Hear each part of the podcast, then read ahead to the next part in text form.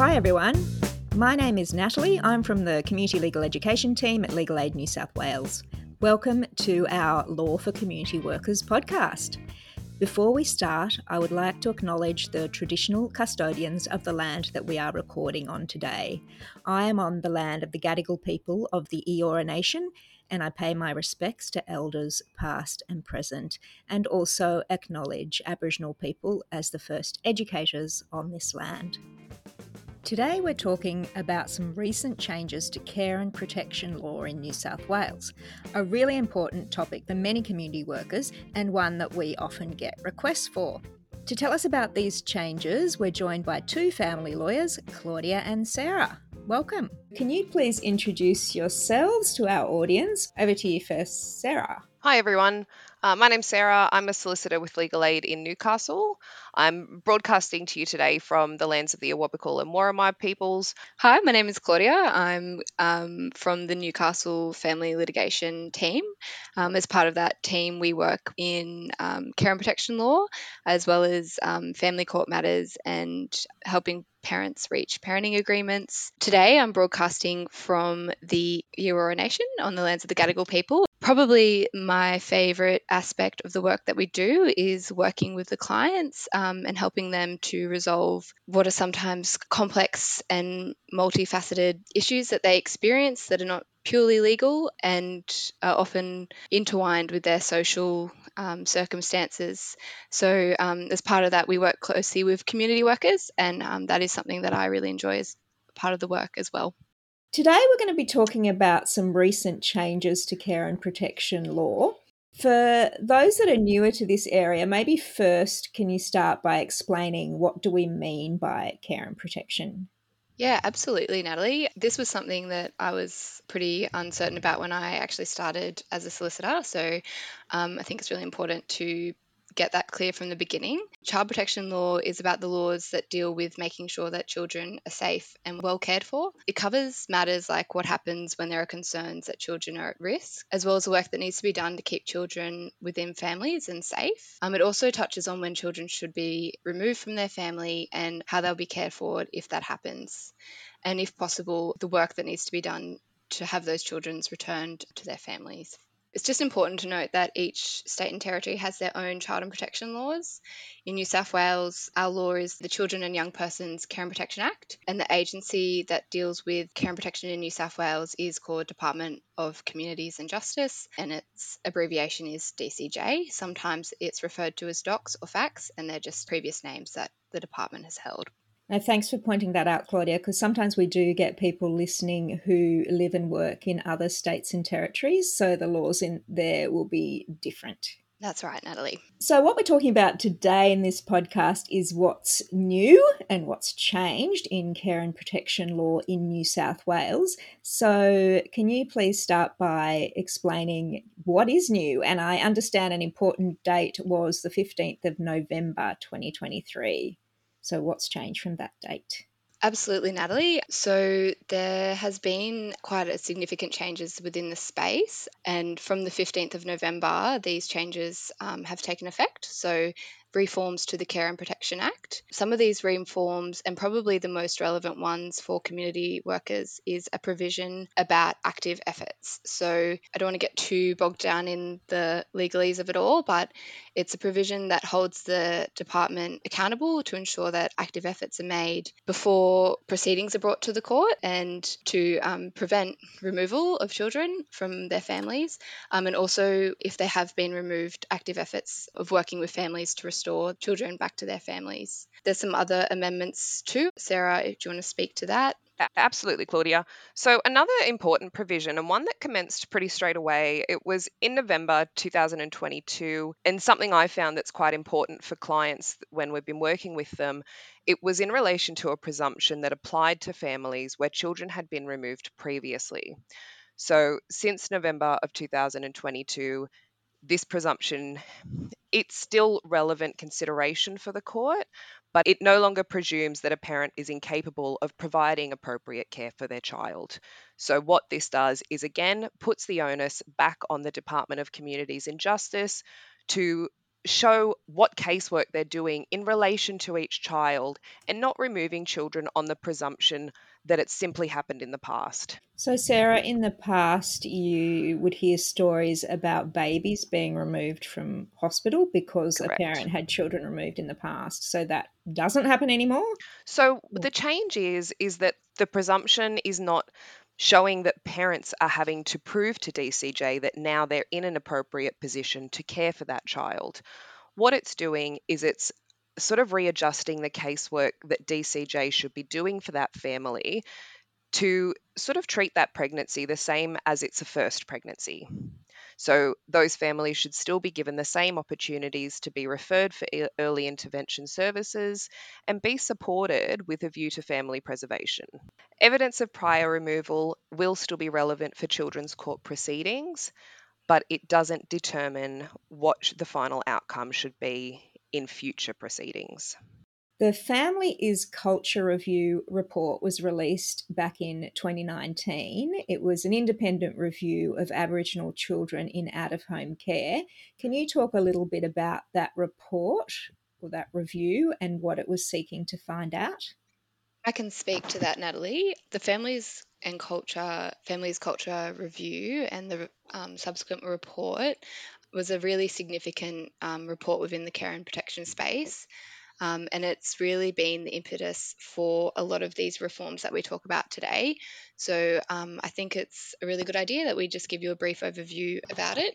So at the time, um, New South Wales had and unfortunately continues to have a disproportionate um, and increasing number of Aboriginal children and young people in out of home care.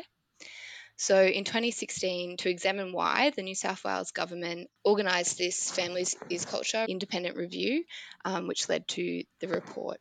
So the review looked at the individual circumstances of 1,153 Aboriginal children and young people who entered out of home care in New South Wales between 1 July 2015 and 30 June 2016. So, while that was the main focus, it also looked more broadly at the impact of case management systems and policies within DCJ and how these practices are impacting Aboriginal children, young people, and their families.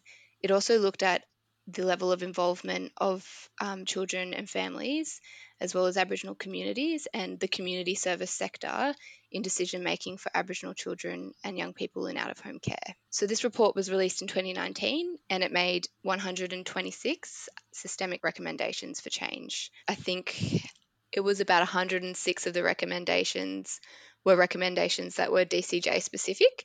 So there were other recommendations for other organisations like the Children's Court, um, Legal Aid, also uh, the Judicial Commission, um, and the Office of the Children's Guardian. So that included legislative reform, um, policy, and practice change. And those reform recommendations apply to the whole system, not just to Aboriginal and Torres Strait Islander children and young people. Is that right? That's that's correct, Natalie. So that it's a, a system change um, for the whole system for all families, but there have been some specific reforms relating to Aboriginal children specifically as well. And are there any particular findings that really stood out to you? There are a lot of findings. Um, 120 something, yeah, that's 126, yeah, yeah 400, 500 page report. But I think most relevant, and I'm using the New South Wales government, they categorise the recommendations and the findings into five different categories. And the fourth category is findings in relation to services and supports. So that's probably the most relevant for community workers. And I think the most relevant is probably the focus and the shift from having that reactive things have happened, we need to remove children, start proceedings to more of a proactive support for families um, within the community and a greater focus on early intervention before removals. So, one of the findings was that a lot of families they have a whole wide array of issues across different areas so housing drug issues perhaps mental health issues and what they really need is holistic service provision. And I think the recommendation that led to this was DCJ specific. There was a recommendation that DCJ look into creating holistic services for families. But I think community workers can kind of take that on as their own recommendation in coordinating with each other and speaking to families to see what other issues they might have and referring them on um, and staying in touch with the other service providers where possible. Because I find, I don't know if Sarah comes across this a lot, but a lot of my clients, they get lost in the amount of people that they're speaking to, the referrals that they've been given, um, and it all gets a bit overwhelming. So if the community workers and service providers can speak to one another, kind of removes that that aspect of just feeling like you're being blown between people. But obviously through LAFPA, which Sarah will speak to um, later, there has been some more recommendations that have been implemented by DCJ, and it's definitely um, being reflected in the reforms that had recently passed as well. So you mentioned LAFPA. Maybe we will go to that now. So it stands for lots of acronyms in our uh, work the Legal Assistance for Families Partnership Agreement, or LAFPA. Did you want to explain what that is and how it's changing the way things are done? Yeah, I can speak to that, Natalie. So, the LAFPA agreements developed between three organisations the Department of Communities and Justice, Aboriginal Legal Service, and Legal Aid New South Wales. Um, it's largely in response to a lot of the recommendations under the Family Culture report. Because, like Claudia mentioned, you know, we all have a role to play in actioning these recommendations. But LAFPA basically confirms a renewed intention to work more collaboratively together and achieve better outcomes for families who come into contact with child protection services in New South Wales. The agreement is publicly available through the Legal Aid website, and there will be a link provided in the show notes for any of you interested to read it for yourself. Uh, as a brief summary, though, the agreement encompasses four main objectives. Uh, number one, regular opportunities to collaborate and communicate. Number two, to prioritise early intervention work. Three, to embed the electronic provision of court applications into common practice. And four, to give precedence to alternative dispute resolution models. In practical terms, though, how this is really changing the way that we work is that it's putting obligations on senior staff across each of the organisations to actively participate in these conversations to help improve some transparency around organizational policies and procedures. Um, so I can't tell you how many times I've found the most difficult part of my job in this space is just not always understanding how DCJ operates. For example, like I find it hard to advocate for a client sometimes without understanding how their internal policies work. So I'm unable to then shift perhaps the view on those policies or or which uh, model a family is put into. So, for example, whether they're supported for restoration or whether they're not supported for restoration. It's just not clear to us sometimes how those decisions are made, who's approved for funding, and who gets denied. I'm just going to ask yeah. you when you say restoration in, in the care space, that means for a child to be returned to their family or their parents? Correct. So, in it, that can either be to both parents or it can be to either parent independent of the other parent. I can confirm things are beginning to change for us internally, but it is still a long road ahead and there's still so much more to learn and improve on. I can confirm Legal Aid has commenced LAFPA training for all of its staff, which has continued throughout all of this year. Um, for staff to become familiar with these new expectations for DCJ and for our own organisations set out under the agreement.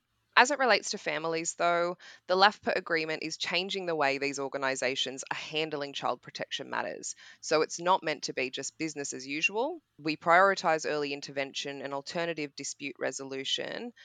Families are then to be provided with early and regular referrals for legal advice and assistance at various critical points when dealing with DCJ. You mentioned before the role of community workers in sort of supporting families and early intervention. Are there any other things you think community workers can play a role in in this area of care and protection law?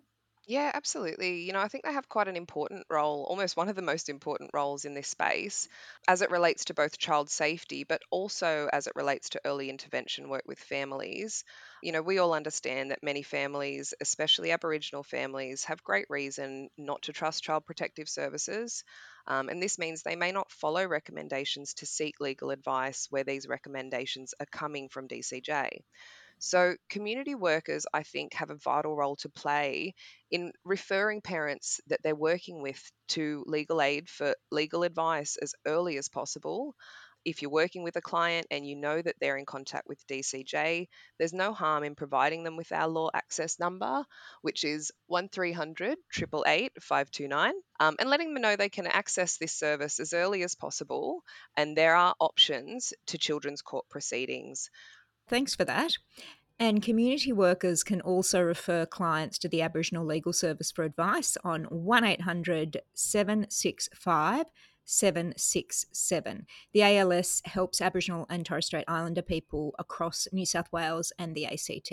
There's also opportunities to identify and refer families you might be working with to receive additional supports from appropriate services. Again, like Claudia mentioned, that might be in relation to um, poor mental health, drug and alcohol misuse, uh, inadequate housing, any of those sorts of concerns for DCJ, um, if you identify that a parent might need support in those areas, um, the more wraparound services that can be involved, the more limited the need for DCJ to intervene. But of course, for community workers, um, a lot of community workers do have mandatory reporting obligations. So, where anyone's concerned that a child or young person is at risk, can report their concerns to DCJ through the Child Protection Helpline, um, and that's 132111. Community workers providing services to children must report any disclosures made if they have reasonable grounds to suspect that children are at risk of harm any reports that are made to the Child Protection Hotline can, of course, be anonymous. You mentioned that many community workers would be mandatory reporters. Uh, did you just want to talk a little bit about lawyers' obligations around reporting? Yeah, for sure. So, this may come as a surprise for some, um, but lawyers don't actually have mandatory reporting obligations at all. The reason for this, of course, is that client communications with their lawyers are subject to strict confidentiality and privilege, and this includes any disclosures made about actual or suspected child abuse. Depending on perspective, I understand this can be viewed as a negative or a positive, especially where we might have such intimate information about such matters. But the importance of maintaining confidentiality, especially in this space, is that it enables clients to be open and frank in their discussions about what are usually some very traumatic family circumstances that they're experiencing. Of course, as a lawyer engaged in this space, child safety is always the first thing on my mind because that's the priority set out under the law. But within the solicitor's conduct rules, which we are also um, required to follow, is that I can't mislead the court. So, for example, if a parent I represent makes disclosures to me about abusing children or more often abusing drugs and alcohol, uh, I can't mislead the court to believe my client is not doing those things. Um, and if they, of course, wanted me to do that, I would need to withdraw from representing them.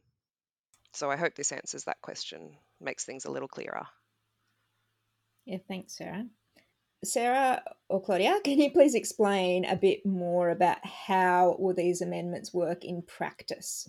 That's a really great question, and I think it would be really useful for community workers to know how it would work in practice and um, what their role can be in particular scenarios. So we've put out a um, scenario from the Family is Culture report it is anonymized and it, it is based on a true story.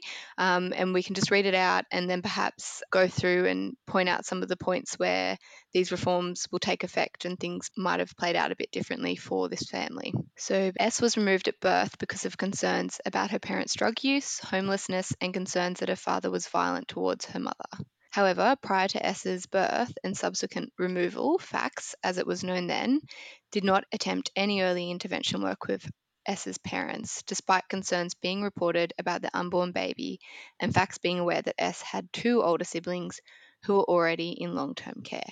Although the file was allocated to a caseworker for a short period of time, it was closed on the basis that S's parents could not be located, although there were limited records of the efforts that were made to locate them. Approximately one week before her birth, S's parents obtained stable housing. Further, S's paternal grandmother and aunt both indicated that they were willing to help obtain provisions for the baby, and S's mother reported that she wished to attend a drug and alcohol residential rehabilitation program. Despite all this, S was removed at birth. FACS did not complete an Aboriginal consultation prior to her removal and did not involve her family in planning for her future placement. S spent approximately six months in the care of an Aboriginal foster carer while efforts were made to identify an appropriate family placement for her. So, I suppose looking at that scenario, some of the standout points are really at that early intervention stage perhaps how things would play out now um, if DCJ were working with this this family and particularly with the mother, there would be some early referral for legal advice through LAFPA. And I don't know, Sarah, if that's a good time that we could discuss some of the legal aid options that are available in terms of the advice that we give and alternative avenues to court? Yeah, for sure. So, legal aids had a look at some of their own policies and procedures to see what sort of early intervention support we can provide for parents. Um, so, in this scenario, for example, if DCJ had managed to get in contact with S's parents first, and of course that would fall under the active efforts where their DCJ would be expected to do more than just call one number that was on file and close the file if no one answered. Um, active efforts, of course, would involve them going to the last known address, um, speaking to any known family members to try and locate those parents, um, to then give them that early legal referral. Once they're with us, there's a couple of things we would look at doing depending on how long um, we have, of course, until the estimate delivery and how early we're engaged with the parents. So, one of the first options we would try is to write to DCJ on the client's behalf, and this might either be simply to identify in writing what the risk concerns are alleged to be, or it may be about having DCJ confirm their position regarding like an upcoming removal in this case where um, the child's yet to be born. Legal Aid has also developed a procedure to allow for these early intervention lawyer assisted mediations. So, for families to attend with caseworkers and an independent mediator with the assistance of legal support on the spot. Um, and this was not previously available through legal aid. And it's important both families and the broader community are aware that we're now doing this. Um, so more families can be referred to us to see what sort of supports we can provide.